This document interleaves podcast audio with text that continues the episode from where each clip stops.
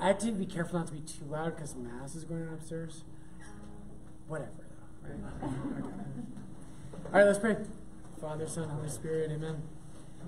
Hail Mary, full of grace, the Lord is with thee. Blessed art thou among women, and blessed is the fruit of thy womb, Jesus. Holy Mary, Mother of God, pray for us sinners, now and at the hour of our death. Amen. Father, Son, Holy Spirit. Patrick, did you put this up? I did. Good for you. That's awesome. So, um, if you haven't been informed yet, one of the things that I forget is um, I have taught RCIA for 10 years. And prior to that, I was teaching it as a missionary, and like I've been studying Catholicism for in, in an adult way for 20 years. And so there's a lot of information, and I know that. Um, so if you're feeling like, oh my gosh, I'm drinking from a fire hydrant, you probably are. This is a great way in between classes. They have so much. And so it's, I always call Formed as the Catholic Netflix. You can go on there and literally like so the, the man who taught me scripture by and large, Tim Gray, who's a total loser. Um, just kidding. He's amazing. He's the only person on earth when I hang out with him that I feel like I don't know scripture. He's incredible. Um, he started this. And so his whole mission in life is to help people understand the Catholic faith. They have the best Catholic scripture scholars and theologians in the country speaking, and it's just super well done. So check that out. If you log in, and I'd encourage you to write this down. If you can't see it online, um, let me write over the top of it here.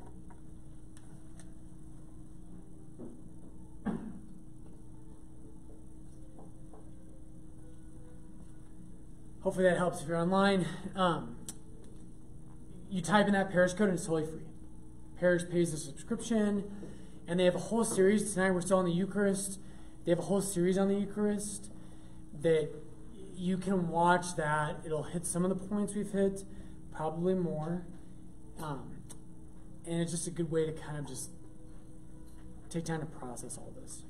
Are you in the one on confession? I, I've been in one or two of them, yes. I don't watch them generally because I'm like, yeah, because I hate the sound of my voice. Okay, lots to do tonight as always, but I, I do feel tonight a little bit like I want to slow down a little bit and I want to give you guys the chance to just chime in. We've covered so much. Eucharist, there are so many things to talk about, but I want to give you that opportunity tonight. But I'm going to two things first book recommendations. Um, so, uh, two up here tonight, and I'll leave them out for those of you who are in person. Um, one book that is phenomenal. This is one I do not recommend, unless you are a you're used to reading very serious academic theological works. Most people will not get through this book, um, but this is a more academic work called Jesus in the Last Supper. Brant Pitre. Phenomenal.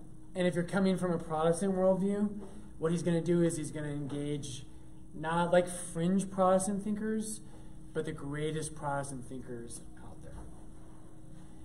Um, and he's going to talk about why do they not believe in the Eucharist? Why should they? Um, if you're interested, we could talk about that a little bit. We could get to that. And I might do it anyways, just because now I want to tell you why. Um, same author, but a much more accessible book. And I will tell you, for people who don't have theology degrees, this book blows everyone's mind. Same author, Brant Pitre. It's upstairs in our bookstore. It's called, um, that's right, Jesus and the Jewish Roots of the Eucharist. This book will blow your freaking mind. And it's much easier to read than the more academic one. They're very different books, they're not engaging the same questions. I thought this would just be the more like scholarly, more footnotes kind of thing, but it's actually a very different book. Um, but anyway, recommend that. Has the names of the first two cups. Yes, there you go. um, so that's Brant Pitre. He's phenomenal. By the way, Brant Pitre is on Formed. He's a professor at the Augustine Institute. He's one of the preeminent Catholic scholars in the United States. He has gained um, a huge amount of respect in the scripture community, scholars, um, for a number of books he's written. But he wrote with one other guy. He wrote a book. This in a book on the Old Testament. It's called the Catholic Introduction to the Old Testament. It's like a thousand pages. It's amazing. But anyway, he's a big deal. That's what I'm trying to say. Okay, I want to tell you a story, and then we'll open it up for questions about where we're at, where we're going, and then if there's no questions or at whatever point we'll move forward. Okay, so look at your sheet. Um, if you're online tonight, we didn't get this out yet. We'll get this handout out to you. We'll send it to you, but it's not there yet. Okay. Um, so on the back side, last quote on this on the handout tonight. So a book that I have frequently given out to people in RCIA. I don't think we're doing it this year, but this is one of my when people say, "Okay, Father Brian, I have a friend who's like not sure if they should think about the Catholic Church or not. What should they read?" I kind of have like my list of like five books. This is one of them. I've read this book three times because it like it will rip your heart out of your chest, and it's it's just super powerful. So he leadeth me is a reference to Psalm 23. So Psalm 23 is the most famous psalm, right? the Lord is my shepherd; I shall not want. In verdant pastures he gives me repose. Beside the quiet or still waters, he leadeth Now that's obviously kind of the Shakespeare old translation. But that's where the title comes from. So he he leadeth me, Father Walter Ciszek. Let me just tell you, let's read the quote and then I'll tell you the story. Sometimes I think that those who have never been deprived of an opportunity to say or hear Mass do not really appreciate what a treasure the Mass is. I have seen priests pass up breakfast, breakfast and work at hard labor on an empty stomach until noon in order to keep the Eucharistic fast. Because the noon break at work at the work site was the time we could best work together for a hidden mass. So that quote demands the story. You can't understand the quote without the story. So, true story Father Walter Ciszek will probably be canonized a saint. He's one of my favorite. His story is just like amazing. So, uh, Father Walter Ciszek was a seminarian during World War II. Um, American, and kind of like, he was kind of one of those guys you think of of like, you know, I hate those people who are good at everything. Right? I have friends like this. Father John Nepil, one of my closest friends, good at everything, hate him. right? So Father Walter Ciszek was this way. He was he was an American like poster boy, good at everything. He discerned that he was called to priesthood. He got sent. He was a he entered the Jesuits, which is we'll get to what that is. He was a not a diocesan priest like me, but a religious priest in an order. We'll explain that with time. But um, so Father Walter, he goes to Rome to study before he's a priest. And while he's in Rome, what happened is in 1917, um, erasers in here.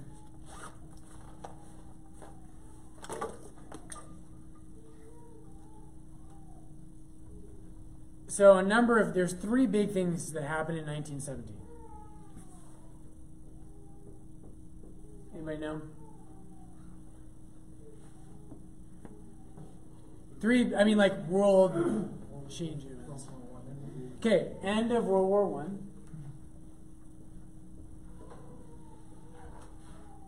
What else? Spanish flu pandemic. Okay. Thanks, Jared. okay, four big things happened in 1917. Okay, Spanish flu happens, yeah. Okay, but I'm not thinking of that one. What else? What happened in Russia in 1917? Uh, Revolution, or communist revolution. Yeah, the Bolshevik.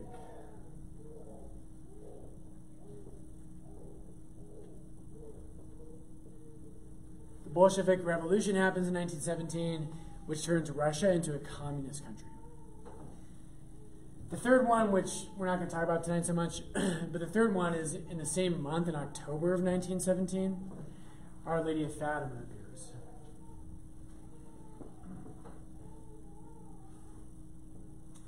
And Our Lady of Fatima specifically relates to this.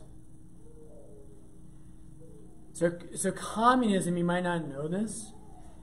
The Catholic Church is inherently opposed to communism.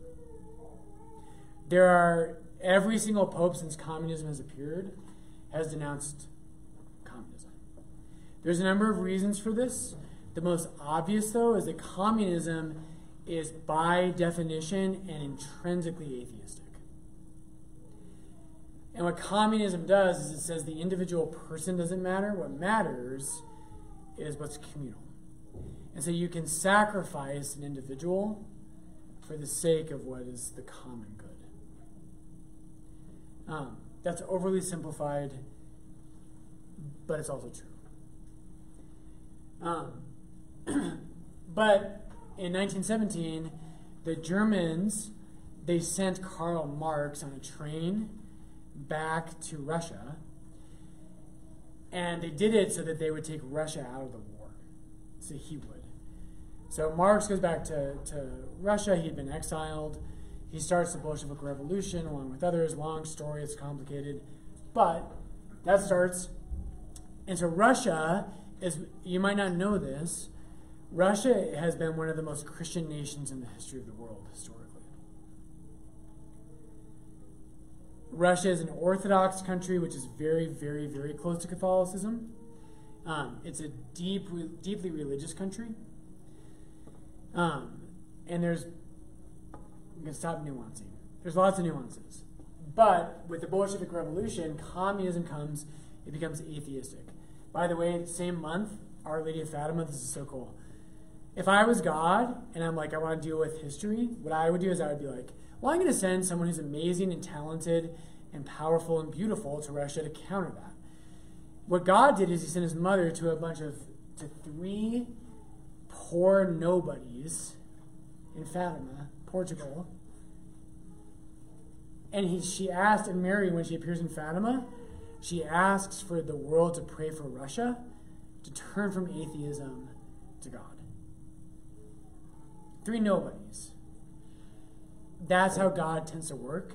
It's kind of like Mary, right? Like God doesn't, when Herod's going to kill Jesus, or like when, when the world's going south, God tends to appear to the lowly and the humble. Fatima, if you go there in Portugal, it's middle of nowhere. Okay, I digress. As always. So, Walter Ciszek is how we got in all this. Fast forward to World War II. Walter Ciszek is an American, I think he's from Kansas. He goes to Rome, he's studying, and while he's in seminary, studying for priesthood, a priest comes to his university and says, We need heroic men who will sacrifice their lives for Russia. He volunteers, and he's ordained a priest, and when he's ordained, they can't get him into Russia because World War II is still happening. Um, so they send him to Poland. So he goes to Poland. True story. He's in Poland, and while he's there, the Russians invade Poland. Um, his people and his church, none, nobody can find work. They're all starving. So they all go into Russia to look for work. They take trains, and there's a promise of like work. Long story short, he goes to Russia, Um, he, he's hiding because he's a priest, and the communists don't like priests. So he gets on this train, but he's arrested as a, they accuse him of being a Vatican spy. Um, and I forget all the years. I should have looked this up, but I don't have any time in my life. But Father Walter Ciszek would spend the next decades, plural, in concentration camps and gulags in Siberia.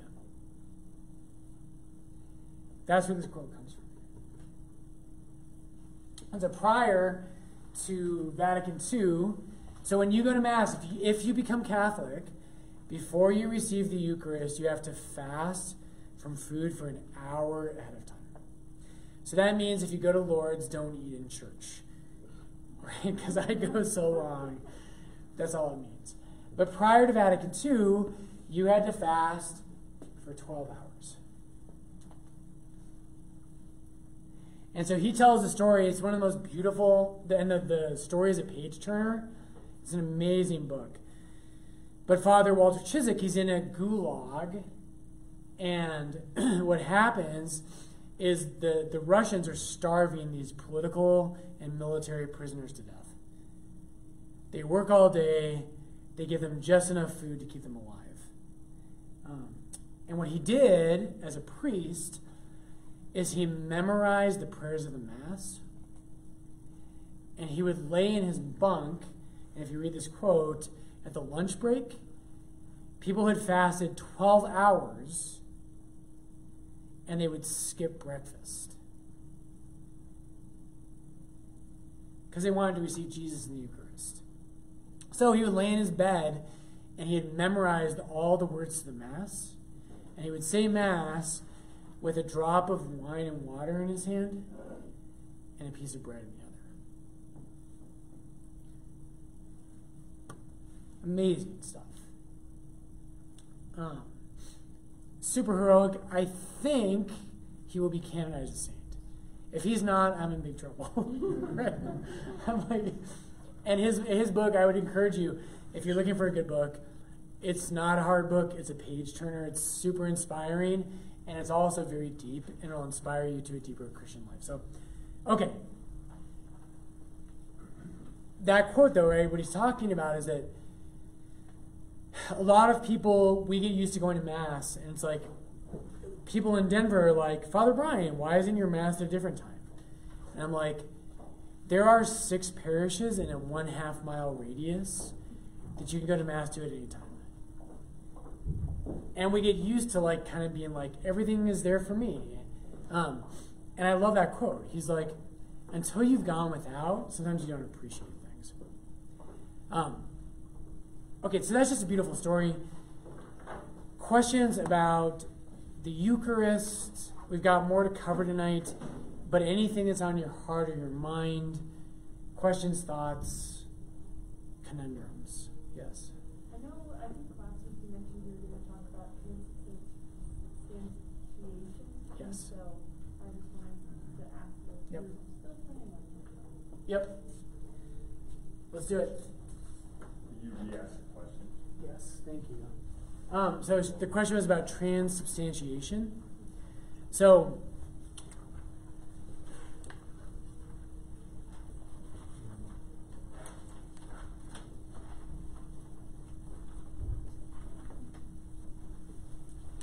so oftentimes what happens, and he, here's one of the things I'm going to show you with, with, with the Catholic Church. Um, one of the big deals in the Acts of the Apostles is when Peter and Paul and different apostles go in front of Roman officials and Jewish officials as well. One of the things they're blown away by is that these are uneducated men. Now, Paul's different. Paul was very well educated, but he's the exception. Everyone else, these are not scholars, these are not university professors. These are these are simple humble men. And but they they have a confidence and so what happens is they say, "Look, I don't know that I can explain it, but this is what happened. And I will die for this." And they did. by the way. They did die for it. Um, and so sometimes in church history, and actually very frequently in church history, an event happens. And we and people are like, this is it. This is I saw it with my own eyes. This is it. And later on, there's understanding of how.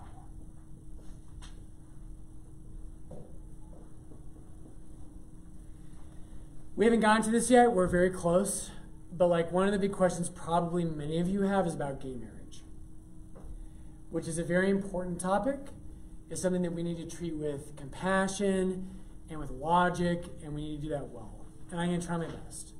Um, but here's the thing this is a good analogy for transubstantiation because in, in the sense is that prior to 20 i think it was like 2003 no civilization in the history of all human beings had ever believed that two people of the same gender could be married ever even people who promoted sexuality between people of the same gender so in Greece and Rome, there was a lot of promotion of sexual activity between two men or two women. But we literally don't know of a single civilization in all of history that has ever believed there could be a marriage between two men or two women. So what happened was everyone assumed that, but they didn't always know how to explain why. So there was an assumption around that, and then later on, we had to say why. Why is, does this make sense? And if it does, why? And so, in 2003, I think it was 03, when I think it was the Netherlands was the first country to, to say, hey, you know what? There could be a marriage between two people of the same sex. Um, people who traditionally said, well, it's always been this way they had to ask themselves how or why. Transubstantiation is very much like that.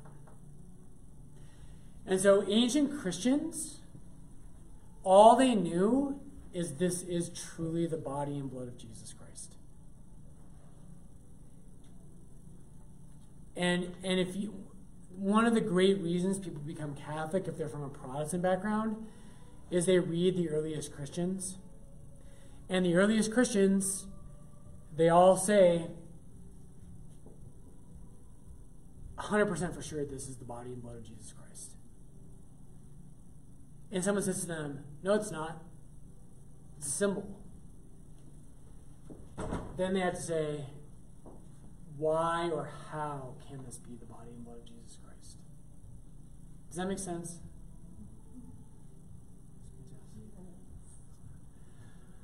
So what the church does oftentimes, and then by the way, this is exactly what happened with the Trinity. Which I, by the way, I blame you all. Pardon my French, but I get endless shit from the companions because Trevor had to teach you the Trinity because I didn't. Okay? I'm like, I get made fun of for that now every single week at my dinner table. Thank you. Um, but it was a similar paradigm. Is that what happened was the earliest Christians, they were like, no, God is three and somehow he's one. And that's all over the New Testament. The most obvious place is the baptism of Christ, but it happens at the Annunciation. It's all kinds of places. Um, the Transfiguration, for instance, the final, the Great Commission in Matthew 28. There's an event. It happened. And people say, well, how did it happen? And think about like eyewitness testimony. Sometimes, or like, I got in, did you ever get in the show Bones? It's pretty cool. like sometimes something happens and people are like, well, this doesn't make sense. And people are like, well, I don't know yet how to explain how that happened, but I know this happened. And I know this is here. So, transubstantiation, what does it mean?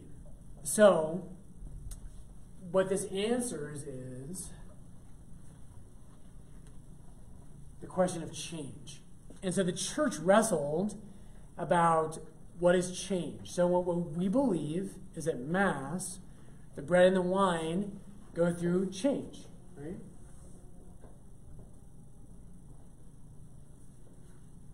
And so, what happens is what's bread and wine becomes the body and blood of Jesus Christ, which is taught all throughout the New Testament. The question is how? Because guess what? It still looks like bread, still looks like wine, still tastes like bread, it still tastes like wine. So, transubstantiation answers this question. And what it does is there's two pieces of change. So, there in anything that exists, any physical thing at least, um,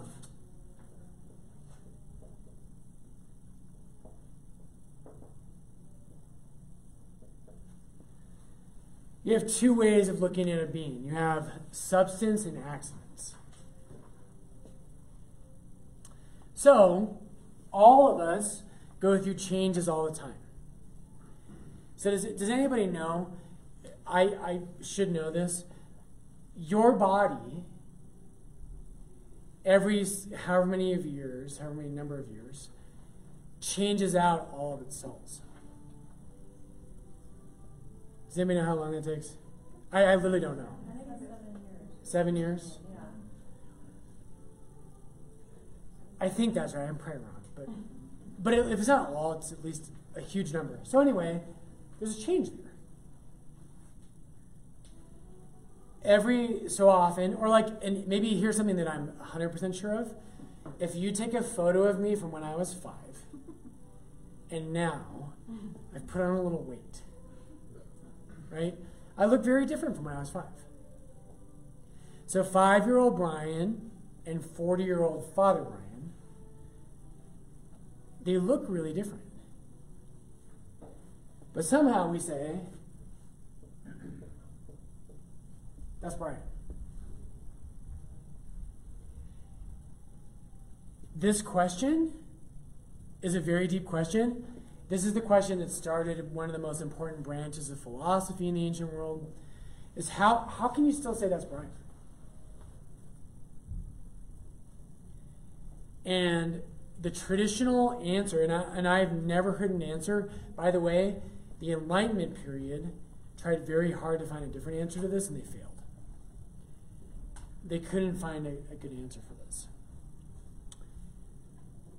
Aristotle, the Catholic Church, St. Thomas Aquinas, what, eventually, what, what we came to is that when there's a change in something, there's two types of changes you can either change the substance or the accidents. So, um, when I was five, or like let's say 10 years from now, when I've finally given up on my hair, right, and I'm like, buzz my head, which all the ladies are like, and then you all say to me after Mass, don't do that, or Mass, after class. But when I, but like if my hair's all gone, we still say, well, there, there's the substance of what Brian is is still there. And your hair is accidental. By the way, some of the Enlightenment philosophers, like uh, Hume, um, the British empiricists, what they tended to think, and there, there's some out there who actually thought that change is always there's no continuity. So they actually believe like I, i'm not the same person when i was five. And not just like i'm a changed man i'm different. Like literally i'm a different human person. That's crazy. No one believes that. The question is how does that change happen? And so what, what oftentimes happens is our accidents change. If you take a tree you cut it down. You make it into wooden planks. You make it into a table. Right? It no longer looks like a tree. It's now changed into a table.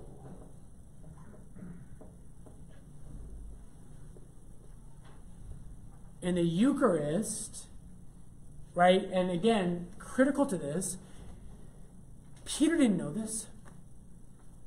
Peter does not have an intellectual system. Paul in 1 Corinthians 10 and 11 does not have a philosophical system of how this happens. He just knows it happened. And I bet you've had moments like that in your life where people are like, there's no way that happened. You're like, I don't know how it happened, but it, it happened. And I, and I will, you know, whatever. Like, I will never see on that point it happened.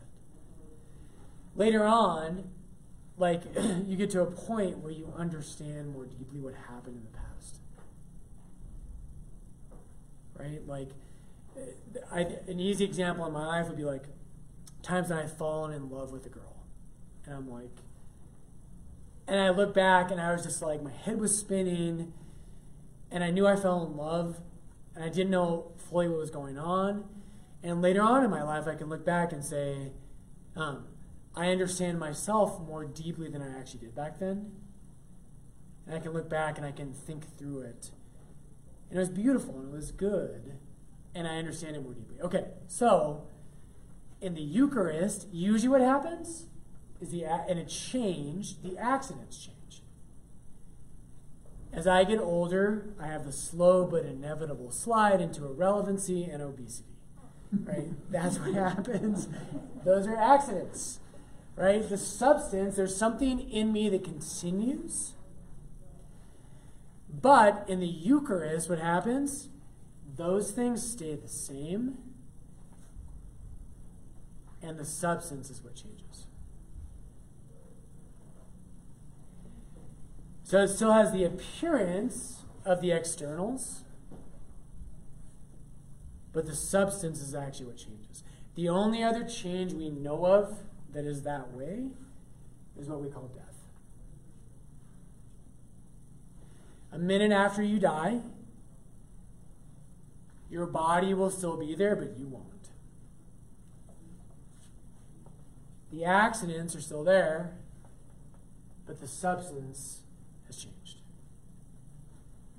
That's what happens. And so transubstantiation, trans in Latin means change. Substantiation, right? Substance. So it's a change not of the accidents, but it's change of the substance. I spent probably like six weeks in philosophy studying this. That was 20 minutes or so. Questions, pushback, complaints. Yeah, Michelle. How do you explain that though? Like how you started off this saying, people are like, no, it doesn't, it's a symbol. Mm-hmm. I can't go into twenty minutes of what you just said. Yep. To make somebody, what would be an easy way to say that? So, so two things I would say. Um, how do I, So Michelle's question was, I ca if someone says no, it's that's just a symbol. How do I say it? Two things I would say. so, an early church father, a guy named Theodore of Mopsuestia, he basically just says, "Yeah, it is." Um, but what he says is, he says, he has a great quote where he says, "The Lord did not say, this is a symbol of my body." This is my body. And he says that in one of his sermons. And and the way to really explain this in the 30 second version is okay, look, Jesus didn't say this is a symbol. Did I tell you the story when I was in college about that? Some of you will know UCF, University Christian Fellowship. I went to a UCF night, and I was a freshman in college, and my friend Tracy Ketchum, total babe, she invited me to UCF at um, uh, what was that classroom? What's the big classroom in? Um, I don't know. There's a big one in CU. It's one of them. There's tons of them. No, it doesn't matter. Whatever. We went to this thing, UCF. A pastor got up, and he was, and that night he was teaching on the Eucharist. I was a freshman in college. I was 18 years old, and he got up and he's got his Bible out, and he's like, he's reading from the Last Supper, and he's like, so Jesus, after supper ended, he took the bread and he said, This is a symbol of my body. And I was in row 18 at CU, whatever room I was in, and I was I was like burning up inside and I wanted to scream. And I wanted to just stand up and I wish I would have, but I was 18 and there's a pastor who's probably my age now, and I wanted to scream and say, That is not what it says. I award you no points and may God have mercy on your soul. Right? like, that's what I wanted to say. But I couldn't say it because I was too intimidated. Um, so what what, what uh, Saint or Theodore of Mopsuestia says is, God didn't say that. And the follow up to that is this: How does God create the world? How, he spoke it into being, and the church fathers say this. They say when God speaks, it becomes reality. And so Jesus doesn't say this is a symbol. He says this is my body. Um, and then what you do, and, and the second point I would say, Michelle, is like, you can explain everything I just said. You see a little practice. A practice. No, I don't think. And, and I mean, I, I sympathize. Um, I have given people are always like, "Oh, Father Brian, I can never say what you say." I have given more train wreck talks than you can possibly imagine. More than like one more story about my screw ups. When I was a FOCUS missionary, there were these two freshmen at the University of North, North Dakota. It's my favorite story about why I'm an idiot. and they it was after mass one Sunday, and I was trying to get people to join a Bible study, and there were these two freshman guys, and they were like, I was like, hey, you know, you're trying to like not be awkward, because it just feels like a little forward, like, hey, want to come to a Bible study? and if I'm a freshman in college, I'm like, hell no. No, I don't. right? And so you're trying to be sneaky. You're like, hey, how you guys doing? How's mass? Ah, cool. Yeah. You guys like hockey? Cool. Oh. And I'm like playing the game. I'm like, okay, yeah, it's going pretty well. And at some point, I'm like, okay, they're warm. We're talking. I'm like, hey, have you guys ever, uh, would you ever think about joining a Bible study? And they're like, yeah, no, we're, we really wouldn't. We're not interested. And I'm like, okay, play cool. You guys like basketball? and I did this. Like, it's a true story. And eventually I was like, came back. I'm like, hey, you want to join a Bible study? Like, no, we, we, we really don't. And I was like, you know, you really probably know less about your faith than like a 10 year old. That literally came out of my mouth. and I, like, I watched the words. And I was like, all right, worst moment ever. Point being, you never get good at something if you don't try. You're gonna screw up. You're gonna say it wrong. So what? When I when I die, Jesus is gonna be like, "Hey, Brian, didn't say that too well." I'm gonna be proud of those moments. I'm gonna be like, "Lord, I I suck at this. I'm not good at it, but I tried." So try, and I promise you, you'll get better. That's the only way to get better. Try, and then call me. You'll be like, "FB, substance accidents," and we'll walk through it. You'll get better. Nigel. We talk about um, evangelical Protestant churches having a duty to convert. Mhm. Is Catholicism evangelical? So I would say so. Substance and accidents would be a good analogy.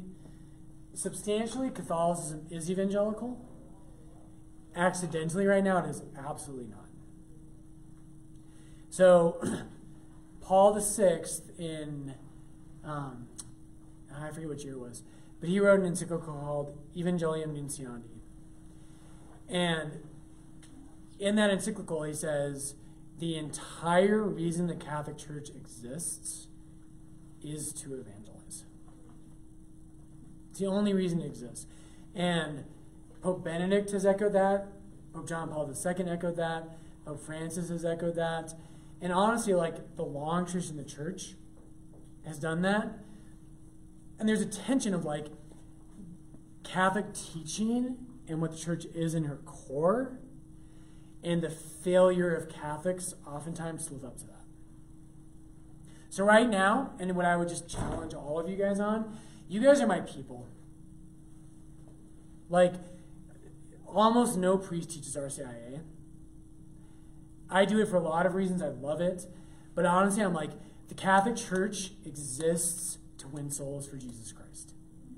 And people have forgotten that and they're not doing it. And so, usually, and you, you hear Catholics say this all the time Catholics who have been raised Catholic, when they meet converts, they're like, they're kind of jealous. They're like, man, you like, you're on fire and you are like, know this. That's what we need in the Catholic faith. And so, so come back at me, but I'm like, the church in her essence exists purely to evangelize. Paul VI said that, but you go back to like St. Justin Martyr in the second century, he says that. Um, all through history, we believe that, but right now we suck at it. Not to put too fine a point. on it. Pushback thoughts? I just have, oh, No, no pushback, no pushback. Okay. Yeah. I was just gonna follow up on like what you just said there, it's like, I think, I think, I totally agree with you, I think it's just hard because then people are like, well, why can't I just go to this church? You're like, you're kind of like trying to talk about Christ and you're talking Yep. about Christianity and then you kind of get into the conversation of like Catholicism is so, um, specific and, um, I think I just get a lot of, but why can't I just go to this church? Because I am like one, like I'm one for Christ now. Yep. I believe in Christ now, but that transitional, how do you approach that transitional moment kind of where you're like, but the Catholic Church is true. Yep. So, So I'm going to be a jerk sure, and put it back on you yeah. and everybody else. How would like I have an answer for that, but after after however long I've been in RCIA, like what what what do you think you would try to say to them? And by and again, like so so when I was a FOCUS missionary, and I was like which is the Catholic version of Campus Crusade, I was out sitting at college lunch tables with awkward college kids, trying to somehow sneak them into talking about Jesus. And I was terrible at it, and I have failed in every possible way you can imagine. I have failed miserably. I've like you have no idea what it's like to be a priest and give the worst homily ever, and you sit up there and you're just like. What I want to do after some homilies, and I just want to be like, I am so sorry. I am like, I literally want to do that. And like, but you know what? I'm trying, and I just think we need to try. But but what would you say right now? Like, if someone says that to you, what what would be a- an attempt to try to answer that? Well, I probably would kind of approach it from the like faith and works perspective that we talked about. Okay, faith and works. just because, like, I think that the Catholic Church does do a lot of good in the world, Mhm. and I think that's something people can be really passionate about really quickly, is helping others. And so I kind of probably try to start in that way, Good. um, and then maybe just bring in more of just the early, the like John chapter six kind of stuff where Right. like just the Eucharist being the pinnacle of our faith and how it truly is Yep. very important, just another facet of the Christian faith. Good. So John six, Eucharist is the pinnacle. Amen. Okay, somebody else, jump in. What would you say? I think like, I mean, what I kind of try to do, not that I'm like great at it or whatever, but like just try to show by example of like, okay, well, you know, like I'm not sure about it either. Like, church is hard, faith is hard. You know, you have to have faith, but you know, like if you want to learn about it, come with me. Yep. We'll figure it out together. Or, you know. Yep. Good. So for our TV audience, so she talks about like living it by example, right? So there's a quote of St. Francis of Assisi, which apparently he never said because no one's ever been able to find it. But people say he said it is um, preach the gospel always, if necessary, use words. Right? So St. Francis preached the gospel by the way he loved others, and by the way he walked, and by the way he lived poverty. And so if you live by example, right, like Mother Teresa probably couldn't answer, like, if Mother Teresa was asked, like, hey, can you explain, like, um, explain Romans 3 where it seems like St. Paul says you are saved by faith alone? I don't know, but I would guess Mother Teresa maybe couldn't give a really good intellectual argument to that. But then she went outside into Calcutta's gutters and picked up lepers. And people were like, okay, I'll be Catholic. right? That's a good answer. What else? Yeah. Um, I go legitimacy of the church as the church is Christ's bridegroom, and the apostles are the first, like, essentially priests of that. And then, but why not be Protestant? I would say they don't read the Bible fully. Okay. So, uh, like a legitimacy of the church and the fullness of the scriptures and reading them all. Okay. Nigel? I, I really liked your, um, description about week five of thirty thousand different versions of Protestant Yeah. churches and one church with one doctrine for two thousand years. Yeah. That really resonated with me. Yeah, that was huge for me in my conversion. I was already Catholic, but embracing my faith. So Nigel said 30,000 different Protestant denominations versus one church that has taught the same thing for 2,000 years. Again, so, so these things, you guys are on the right, you got this, right? Like, those are not like one knockdown argument where people be like, oh my gosh, can I please have Father Brian's number? That's not going to happen. But those are powerful witnesses. Right? And so, like, um, the one thing I would say, and every one of you will answer this differently praise God. Jesus needs different witnesses. Um, the way that I say it is I say, when people say, isn't, you know, I love Jesus, isn't that enough? After that, isn't it just, you're a Presbyterian, I'm a Methodist, you're a Catholic? Um, and my mentor, Tim Gray, always says, How can you say you love the king, but you don't love his kingdom? How can you say you love the king, but you don't love his kingdom?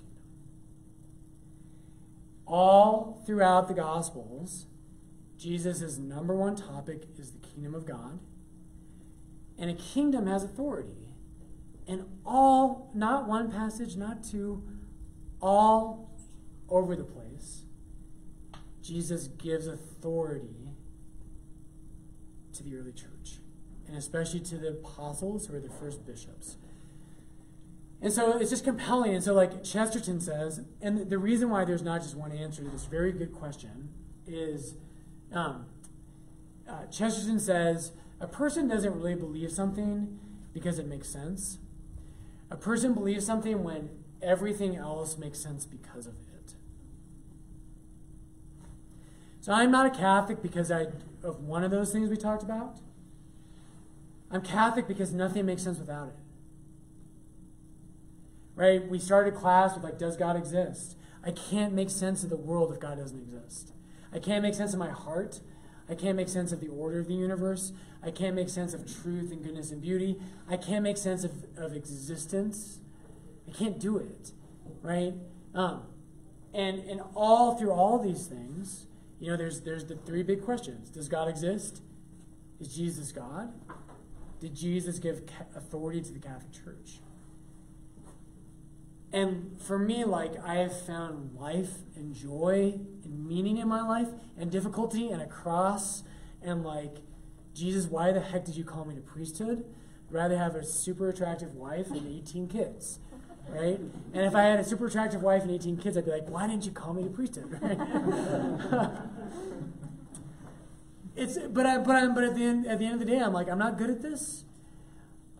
But I, I, I, I can't be anything in seminary, I remember like um, Father Hellstrom, who's a very holy priest who I respect so much. He said at one point, he said, at some point, if you're really called to priesthood, what happens is you find that it's impossible for you to be anything else. It's kind of weird. I'm like, because I'm like, I always, you've heard me say it many times, I'm always like, I get jealous of married people. I'm like, man, I always, I my big joke is I'm like, if you're married, you know, you have a hard day at work, you come home, your wife pours you a glass of wine, like rubs you on the shoulders, and it's like, honey, how was your day? Like, let's let's kiss for a little bit. Here's a glass of wine. He runs up and greets me. Well, I always hear women always say, "Man, that does sound nice." And they're like that never happens. Um, but I have found in my life, um, are there moments of doubt? Of course there are. Are there difficulties? Of course there are. And when you meet someone who doesn't have those, I don't trust those people. But I, I find myself, I cannot be anything else. Catholicism speaks to the deepest desires and meanings of my heart. It speaks to my mind. Um, I know the world's bankrupt.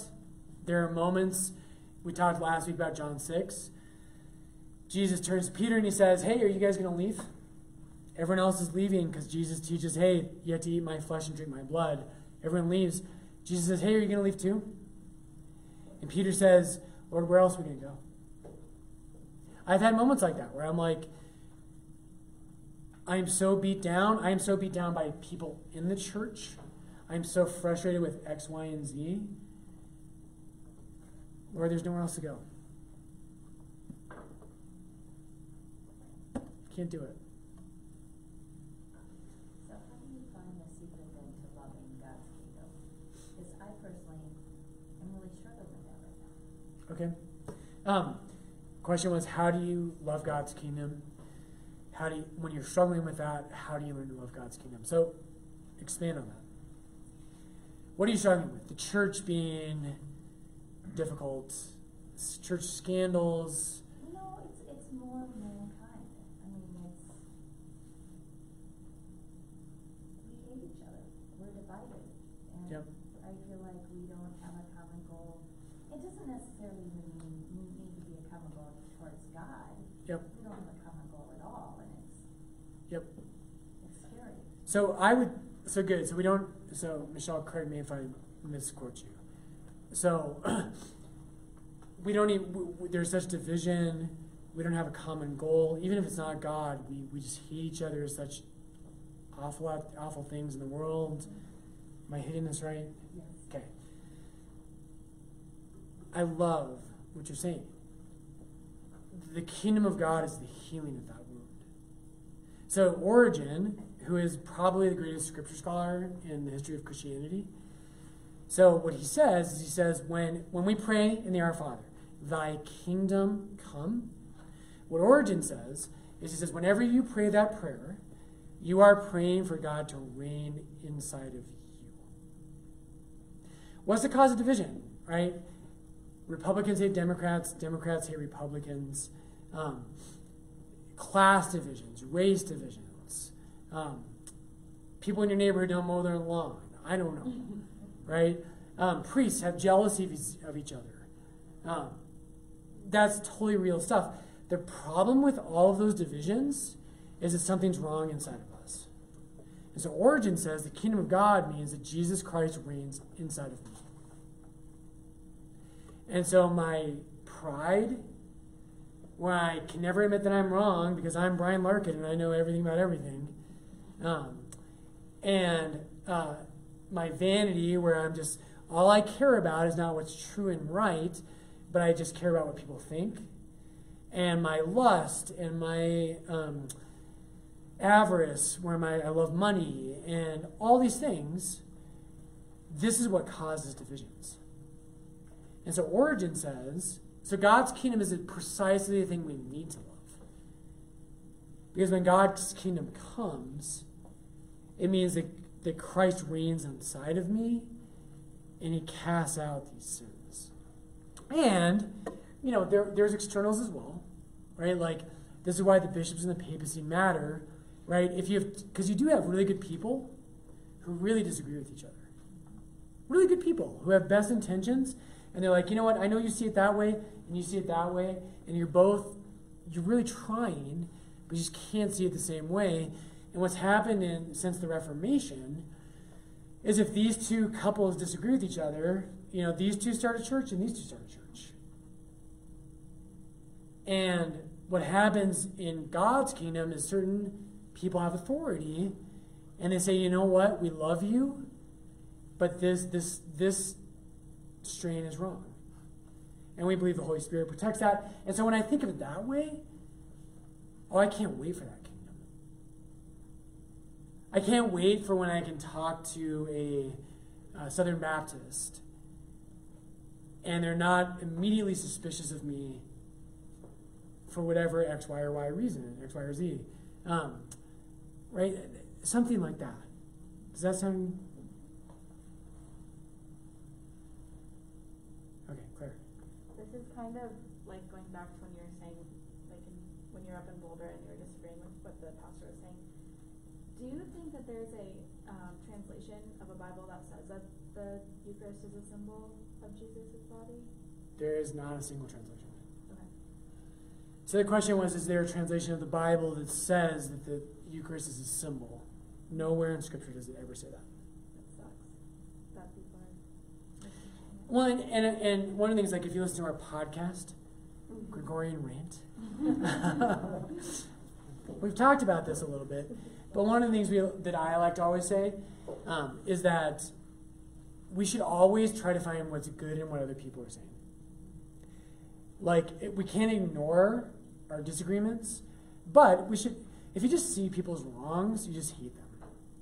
And what we should start with, so with that pastor, who I was mad as all hell with and still am, and someday I'm going to beat him. No, just kidding. Um, but what I want to say with him is he really thinks the Eucharist is a symbol. And he thought, I'm sure, I can't read his mind, but I'm sure he thought college students aren't able to, to digest all of this yet.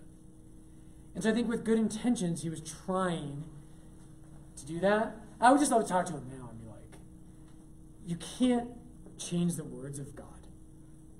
You don't have that authority. Um, neither do I. So, okay, more questions.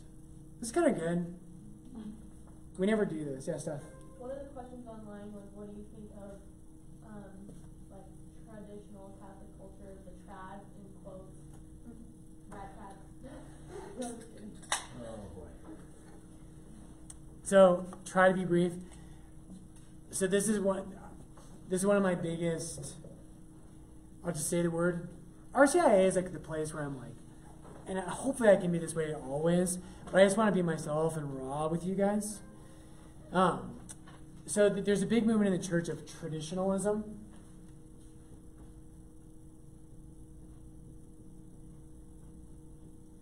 And I want to be brief because we could we could spend two weeks on this. What this is is it tends to emphasize Latin Mass, um, kind of a rigorous morality.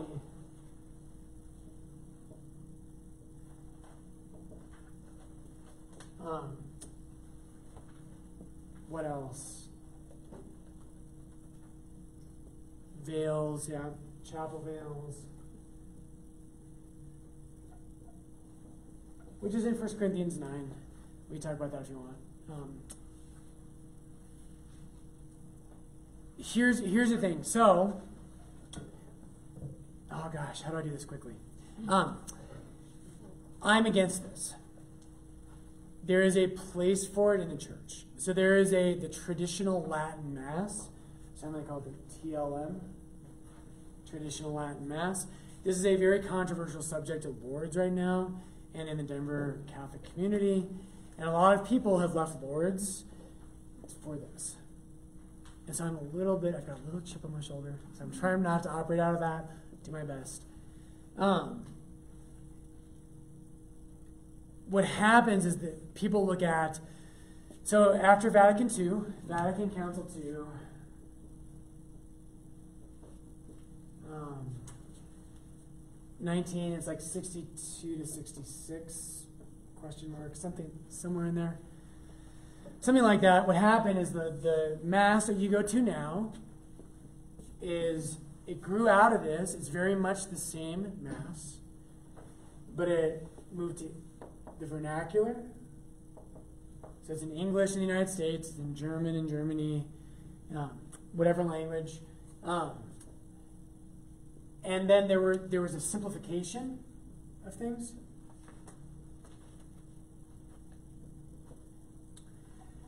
And so to, I'll do, try and do this quickly. Um, we can come back to it later. We should talk about the Eucharist a little bit tonight. Big topic. So think of these years. So what happened is that prior to that, you had a traditional kind of culture in the United States. Um, the the contraceptive pill, we're going to talk about that. That hits the market in 1968. Uh, I think it's July of 1968. The FDA approves it. Um, sexual revolution happens. Uh, you have civil rights movement, which is obviously a very good thing. You have women's rights, which I think had a lot of good things and had a lot of problems with it as well. Um, lots of things are happening. The world turns upside down in the years following this. And what a lot of Catholics do is they say, hey, you know what? We've got a 50% divorce rate. We now, people are like, gay marriage is fine. People can have sex whenever they want to have sex. There's no respect for traditional norms. And they say, and this is an oversimplification, but a lot of Catholics say, you know what the problem is? Vatican II. And so what they say is they say we need to go back here. Yeah. Isn't it a problem in character, not so much putting the rules down? Yeah. Yeah, there I, I agree. There's a problem with like the character of the times. So the first thing I tell people is I say, look, you can't blame the sexual revolution on Vatican II. If you read Vatican II's documents, which you probably won't because no one does because they're boring, I have read them many, many times. They're boring. You will not be, Vatican II is not like, hey, you know all that stuff we thought about Jesus? Who cares? Guess what? It doesn't say that. Vatican II says things like, hey, you know what? We should love and respect everyone. We should like really like be attentive to the Word of God. Um, it, literally you'll read and you'll be like, blah blah blah. There's nothing exciting in Vatican II um, in the documents.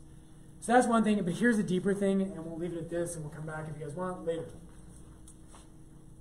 Here's the real paradigm. What happened in the incarnation, the moment that God became man? So have God.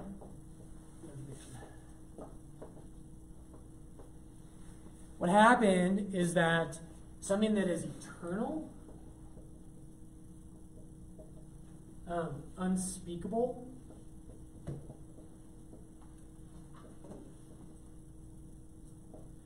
um, et cetera, et cetera, et cetera, entered what is in time and what is um, speakable, visible, sensible.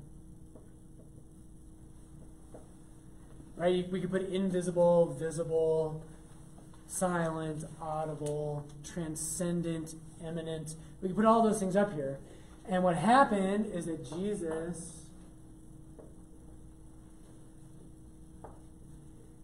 is the marriage of these things. So, what traditionalists, and I said earlier with Gregorian rant, what we say all the time is you should see what's good in other people's arguments. What traditionalists, what they see that is good and they're right about, is this.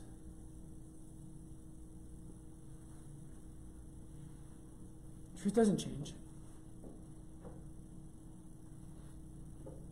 If, if abortion was wrong in the first century, which the early Christians tell us it is, then it can't be right in the 21st.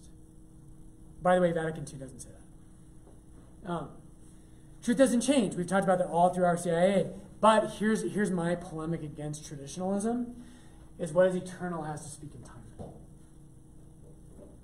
And so the Latin Mass, the whole reason that the, the Mass was in Latin is because everyone spoke Latin. Jesus didn't speak Latin. You'll hear people say Latin's a holier language. Pardon my French. No, it's not.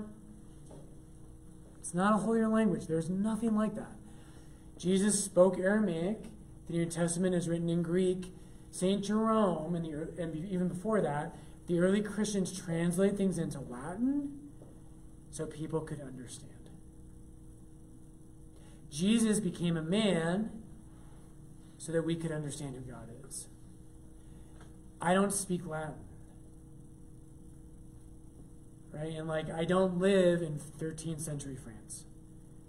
I live in 21st century America. So, um, there's a place, and there's, we could spend days and hours and hours on this. There's a place for the tradition, but it needs to live in time. And so the Mass, if you when you go to my Mass here at Lourdes, it's very much the same as the Mass St. Augustine said in the fourth century, St. Thomas Aquinas in the 13th. You know, it's, it's, the same through time. But we don't say it in Latin. My vestments are not exactly the same as they were in the 15th century. There's external changes because we live in a different time. But remember, we started all this tonight with substance and accidents. This is good. I need to use this more. Mm-hmm. This is a good argument. What I would say is traditional Catholicism wants to hang on to both of these. What I would advocate for, and I think this is the truth, is the church has to change because it has to live in time.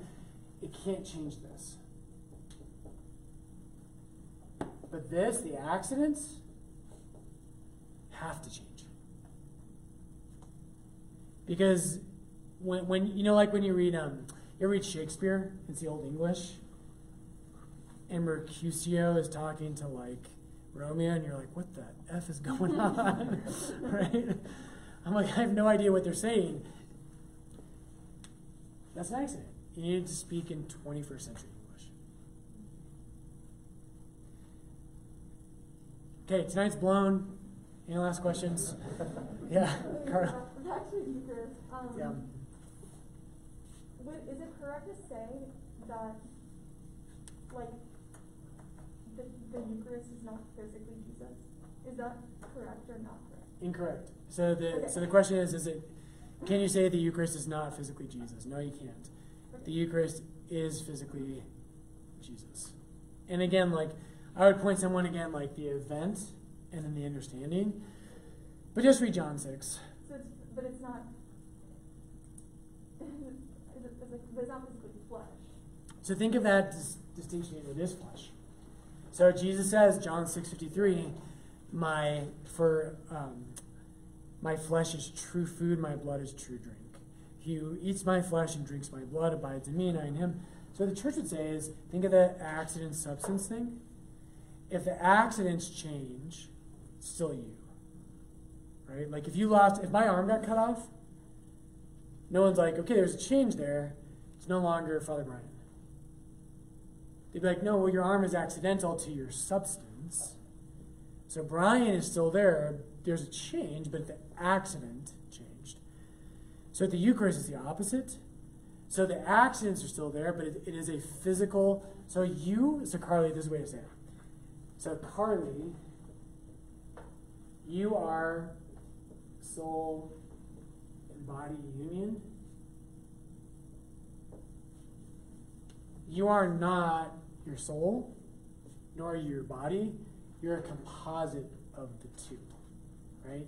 So in this analogy, and this is analogous, not the same thing. Usually, what happens is like we would say your soul is like a substance, and your body can be accidental. That's dangerous. It's not quite right. My metaphysics philosophy professor would kill me if she heard me say that. Um, but analogously, what, what we're saying here is like the physical aspect of the Eucharist remains the same. This changes, but it's still one thing. Does that make sense? It's one thing. Okay, Nicole. I should have, I'm trying to wrap my head around, does, in the Last Supper, does that point out another reason about why we, how often we should be given the Eucharist? I know it's in the Right. every Sunday, but like, daily? Yep. So how often should we be doing this? Um, so not at the Last Supper. So there's a quote I think. Did I it on your sheet?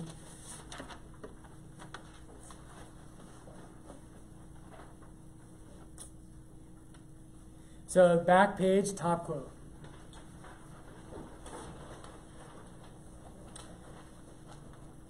So the question is like, how often should we do this? So if the if the Last Supper, right, is the Passover,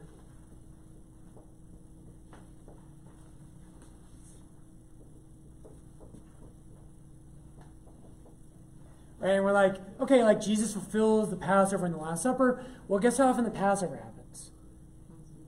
Once a year. So there's there's a logical question to say, why don't we just have Eucharist once a year? So your top quote. Scholars frequently cite the testimony of early Christian writings, such as the Didache. It's kind of fun if you're when you're studying, you'll be like, the Didache, which I said many times. I was probably trying to impress people. I'm like, oh, you know the Didache. anyway, so the Didache and Justin Martyr, which make it abundantly clear that the Christian Eucharist, in contrast to the Jewish Passover, was being celebrated on each day of the Lord, or on the day we call the Day of the Sun, which is Sunday. So the reason for this, Nicole, is that the Last Supper doesn't say that, but with the Last Supper, it's not just the Passover that does this, it's also the Sabbath.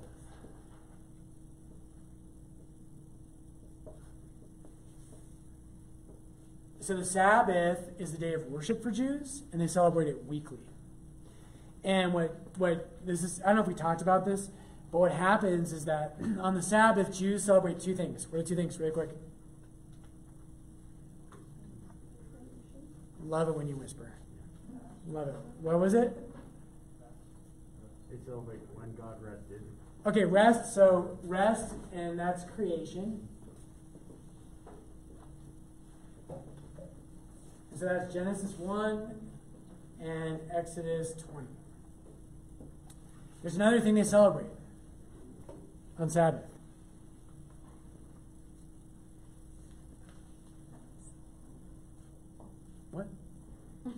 I saw that. the other thing they celebrate is the redemption of Exodus. That's what I said. I thought so. I thought so. Which is in Deuteronomy chapter 5. Is where God makes that explicit.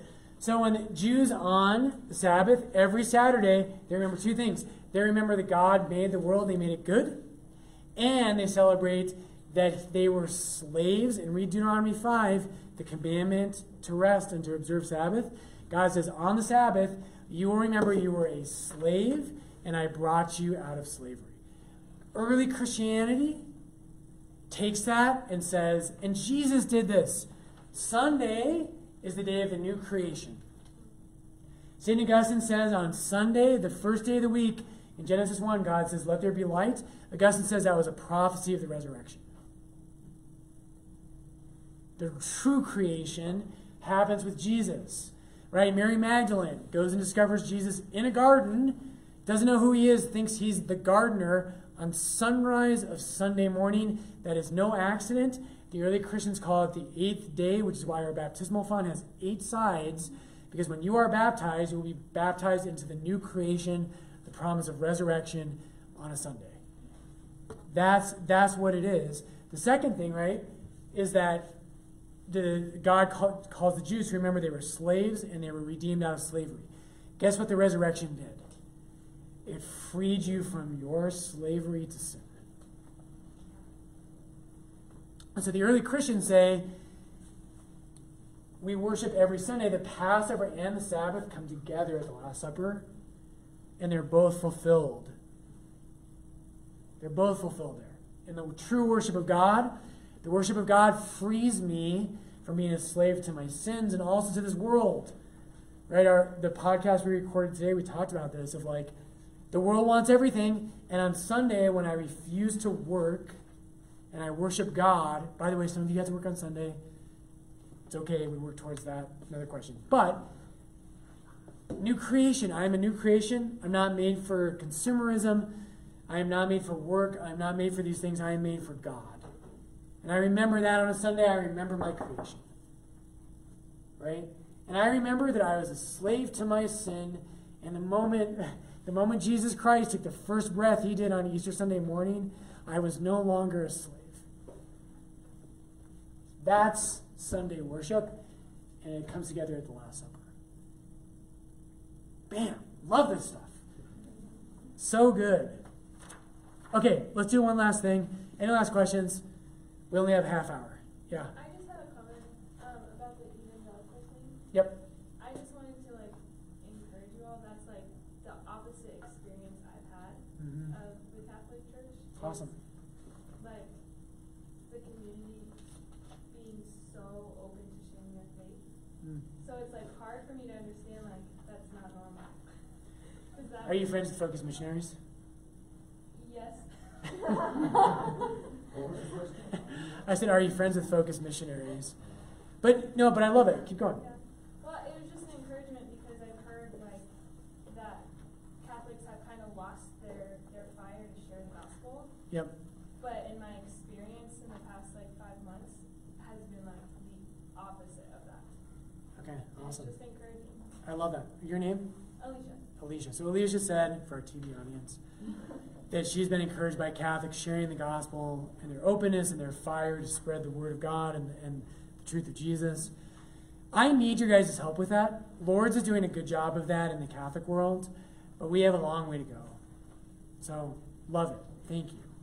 It was it was kind of funny because two masses ago, two Sundays um, I brought like eight or nine of my Protestant friends. It was the Sunday that you were gone, and we all like, went up to get blessed. there was like nine of us. But it's like the Lord is moving in the Catholic Church right now, and I'm seeing it. And Yeah. there's like unity. Yeah. And it, it was just interesting that you asked that question, just because it sparked something. I'm like, that is not what I've experienced. So cool. There's a great story, just to add to that, to witness to that. When I, when I, in, at the University of Colorado at Boulder, one of the most Catholic places on earth, that's how I say. When I, when I, when Jesus found me, like crazy stuff. Um, but I was studying this, and I decided at some point I was like, this is what I'm supposed to do with my. And I told my mom I went to be a missionary with FOCUS, and I was like, I was like, Mom, we're gonna change the world. And my mom was probably, I don't know, my age roughly. And my mom looked at me and she was like, Brian, I love you very much, and that's very sweet. and I remember years later she told me she was like, I she brought that up and she said, I did not believe you when you said that, but I see it happening. And like she has seen it because FOCUS, when I was a FOCUS missionary, there were 20 of us. There's like 500 FOCUS missionaries now. It is growing exponentially. The first FOCUS conference I went to as a sophomore in college had 50 people at it. Now, when you go to a FOCUS conference, how big are they, Steph? They're like, How many? Um, oh man, is it right to say thirty? I It's like Oh, thirty my Yeah, like twenty thousand. people. Think of that. like 20, 30,000 college kids. Patrick, sometime, ask Patrick, like his first conference he went I to. him he was Catholic and he was a little overwhelmed.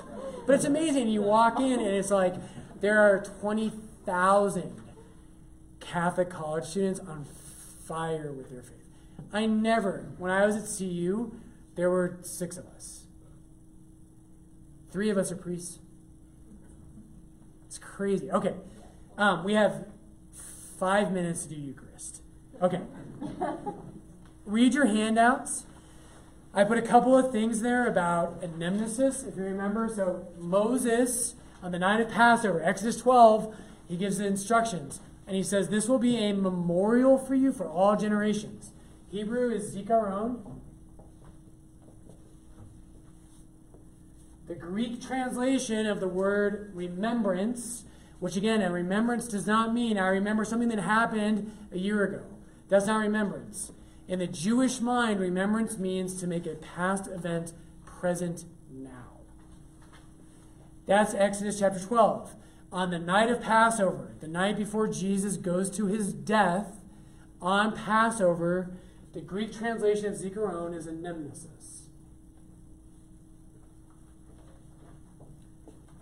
Right? And so the first three quotes on your handout are from top scholars talking about this, and this is me showing you this is not Father Brian. Um, so the first one's from the Mishnah, which is an authoritative Jewish document. In every generation, a person is duty bound to regard himself as if he personally has gone forth from Egypt. Why?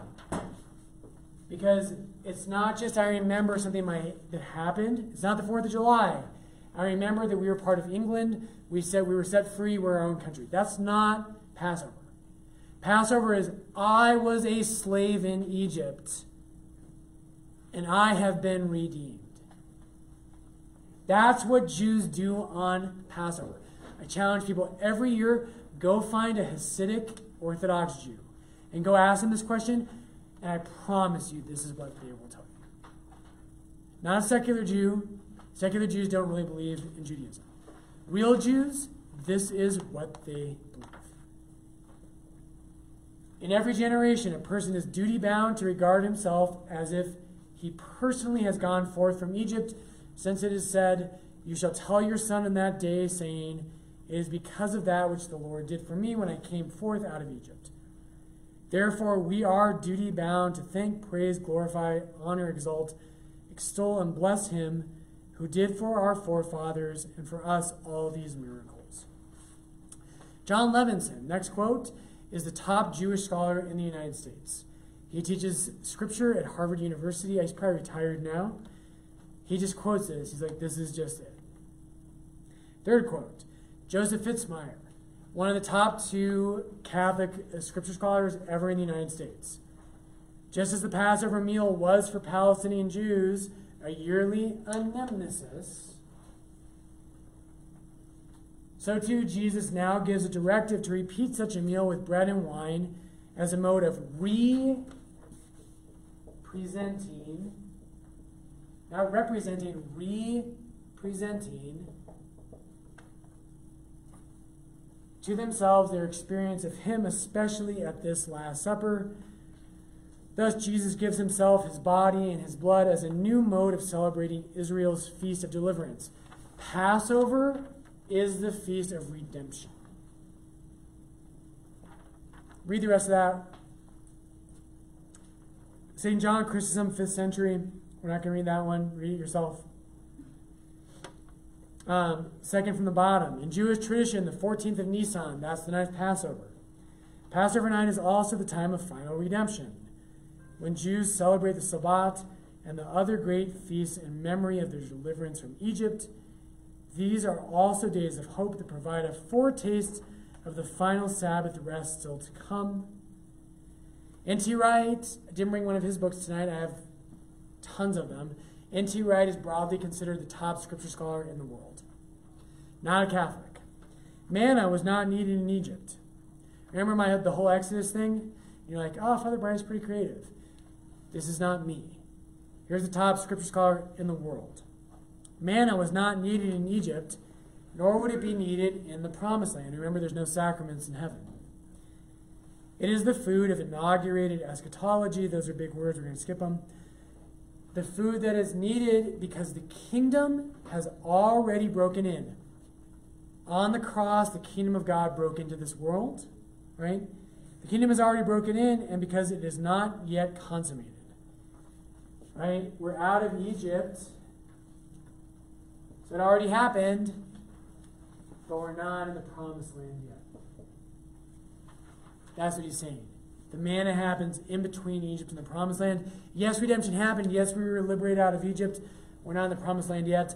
That is the Christian life. The daily provision of manna signals that the Exodus has begun, but also that we are not yet living in the land. okay, next week, what we're going to do read all those quotes, they're amazing. Um, let's do two really quick last things tonight.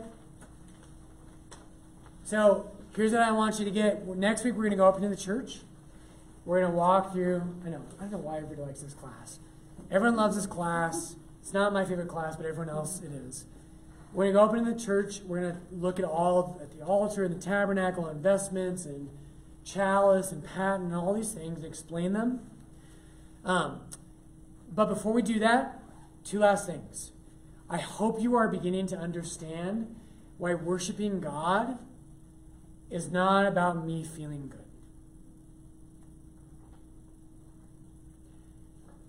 You feeling good is actually really important. And most of my life, since I decided to become a priest, I have spent so much of my time and energy thinking, how do we make people's experience of Sunday Mass not be terrible? And I have, in many ways, given my life for that. It is massively important. I believe in it, but that's not worship. Worship is this.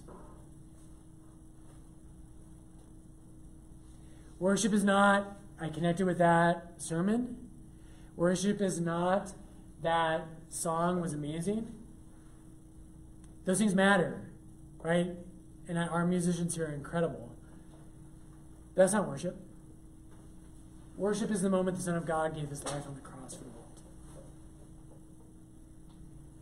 And the reason, we always talk about this, Patrick's old church, you have like fog machines and zip lines. Do they have a zip line? No zip line. but like if they did, I always think I could do that. right? like I could do that. Like, you know, you've got kind of like the electric guitar just slowly building.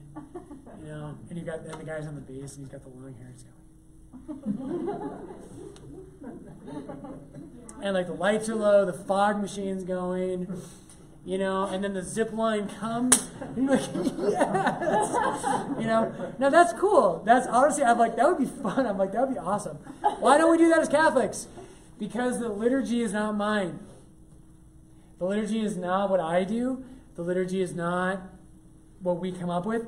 The liturgy is the moment Jesus Christ offered himself to the Father on the cross. That's what worship is. And that's why we never change it. That's why what happens at Mass, again, coming out of RCIA, you guys are my people. When you're at Mass, right, the, what I'm going to say to you is I'm going to say, lift up your hearts, lift them up to the Lord. And you're going to actually do it.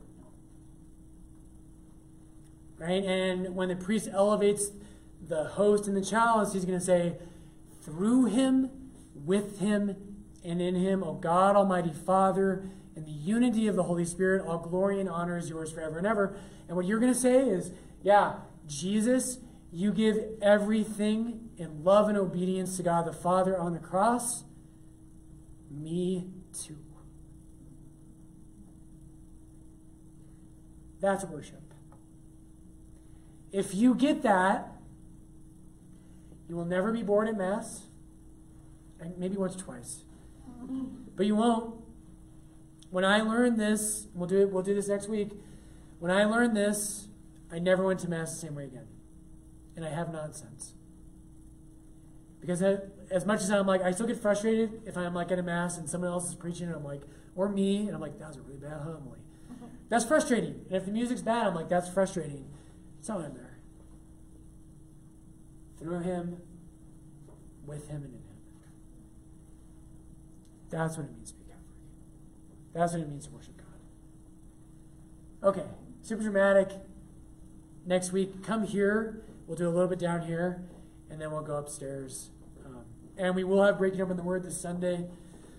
So if you're coming to the church, we hope you'll come to that. Invite your sponsors and uh, move forward. Yes.